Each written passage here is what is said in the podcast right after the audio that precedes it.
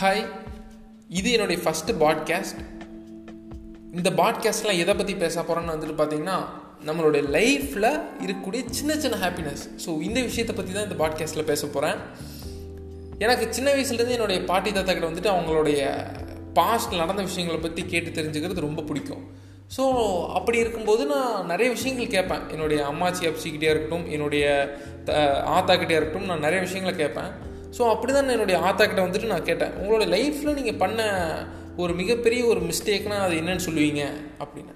அவங்க யோசிச்சு பார்த்துட்டு இல்லையே எனக்கு அப்படி எந்த ஒரு விஷயம் பெரிய மிஸ்டேக் மாதிரிலாம் எனக்கு தெரியல அப்படின்னாங்க.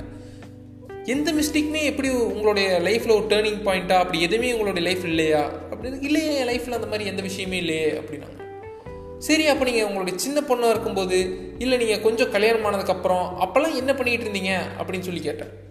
அதுக்கு அவங்க சொன்ன பதில் வந்துட்டு பார்த்தீங்கன்னா காலையில் எந்திரிப்பேன் ஸ்கூலுக்கு போவேன். இது வந்துட்டு பார்த்திங்கன்னா அவங்க ஒரு செகண்ட் ஸ்டாண்டர்ட் தேர்ட் ஸ்டாண்டர்ட் படிக்கிற வரைக்கும் தான். அதுக்கப்புறம் வந்துட்டு படிப்பெல்லாம் நிப்பாட்டிட்டாங்க எங்கள் ஆத்தாவோடைய ஃபேமிலியில் நிறைய ஃபேமிலியில் வந்துட்டு பொண்ணு வந்துட்டு ஸ்கூலுக்கு கூட போனதில்லை.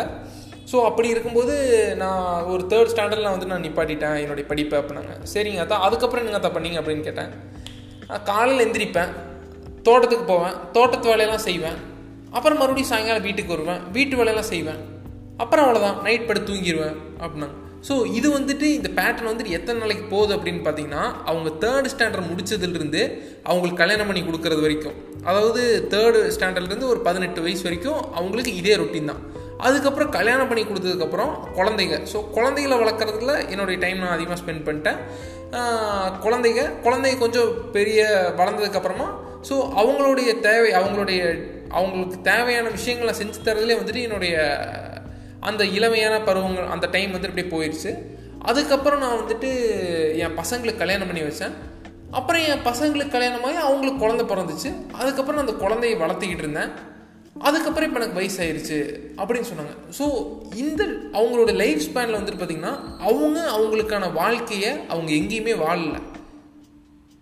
ஸோ நான் இதை இதை அவங்க கிட்ட கேட்டேன் இது வந்துட்டு உங்களுடைய லைஃப்பில் இது உங்களுக்கு ஒரு பெரிய மிஸ்டேக்காக தெரியலையா?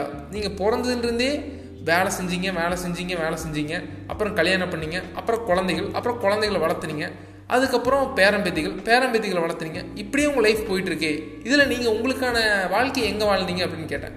அதுக்கு அவங்க சொன்ன ஒரே பதில் வந்துட்டு பார்த்தீங்கன்னா என்னுடைய பேரம்பேத்திகள் என்னுடைய குழந்தைகளை வளர்க்குறதே வந்துட்டு எனக்கு ஒரு சந்தோஷமான ஒரு நிகழ்வு தான் அப்படின்னு அவங்க சொல்கிறாங்க அதாவது அவங்களுடைய பாயிண்ட் ஆஃப் வியூலேருந்து பார்த்தோம்னா அது வந்துட்டு அவங்களுக்கு ஒரு ஒரு கிடைச்ச ஒரு வரப்பிரசாதம் மாதிரி அந்த மாதிரி. ஆனால் ஒரு மனிதனாக பிறந்து எந்த ஒரு கடல்கள் எந்த ஒரு மலைகள் ஒரு ஒரு ஹில் ஸ்டேஷன் ஒரு டெசர்ட் இதெல்லாம் போய் பார்க்காமே அவங்களுடைய வாழ்க்கை முடிஞ்சிருதே அப்படின்னு சொல்லி அந்த ஒரு வருத்தம் வந்துட்டு எனக்கு அந்த இடத்துல தோணுச்சு.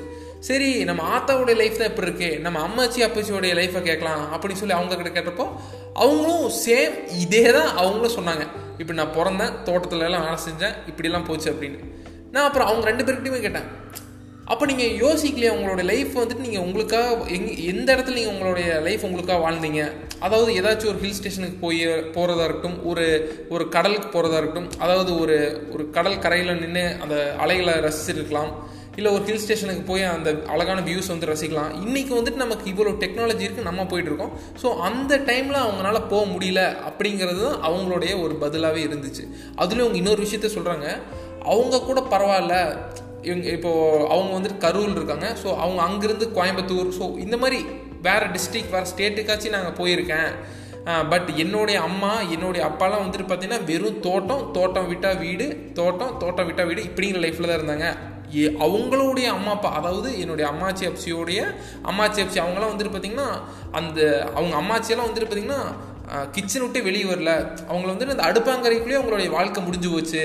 அப்படின்னு சொல்கிறாங்க ஸோ நல்லா கவனிச்சிங்கன்னா இப்போ இருக்கிற நம்மளுடைய ஜென்ரேஷனுக்கு தான் வந்துட்டு அதிக எக்ஸ்போச்சர் நிறைய இடத்துக்கு போகலாம் இருக்கிறது ஒரு லைஃப் ஸோ நமக்கான ஒரு வாழ்க்கை வாழணும் அப்படிங்கிற ஒரு புரிதலே நமக்கு வந்திருக்கு.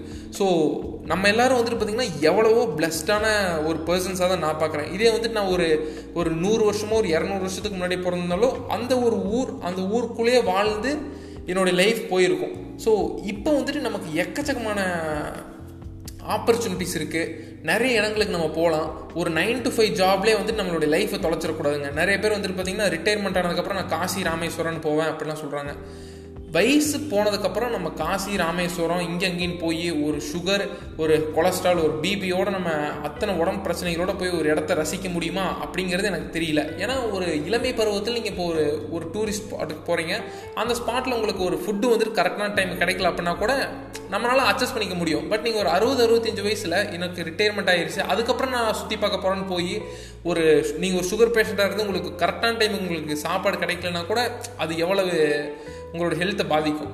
ஸோ நீங்கள் இப்போ இந்த பாட்காஸ்ட் கேட்டுக்கிட்டு இருக்க நீங்கள் வந்துட்டு பார்த்தீங்கன்னா ஒரு யங்ஸ்டராக இருந்தீங்க அப்படின்னா நடுவில் ஒரு பிரேக் எடுத்துக்கங்க. உங்கள் ஃபேமிலியை கூட்டிகிட்டு வெளியே வேற ஒரு டூரிஸ்ட் ஸ்பாட்டுக்கோ இல்லை ஒரு நல்ல ஒரு என்டர்டெயின்மெண்ட்டுக்கோ நீங்கள் கண்டிப்பாக போங்க. நிறைய பேர் வந்துட்டு இப்போ இருக்கிற டைமில் வந்துட்டு போகிறதே கிடையாது.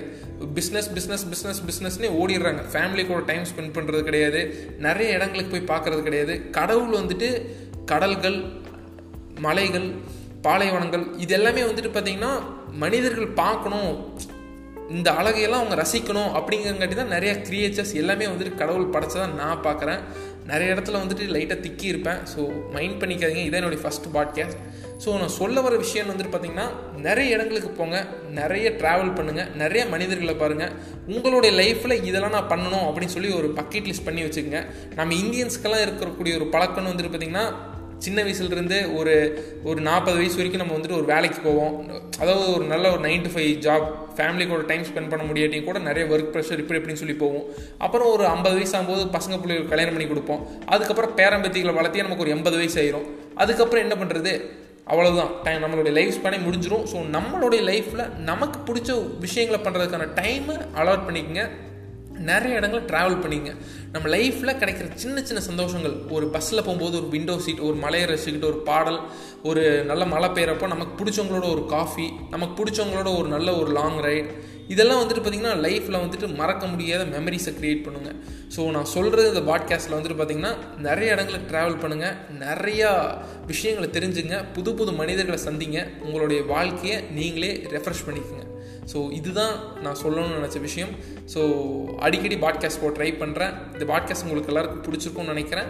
ஸோ மீண்டும் இதே மாதிரி ஒரு பாட்காஸ்ட்டில் சந்திப்போம். உங்களுடைய லைஃப் உங்கள் கையில் ஹாப்பியாக வழங்க எந்த கவலையும் படாதீங்க. Thank you bye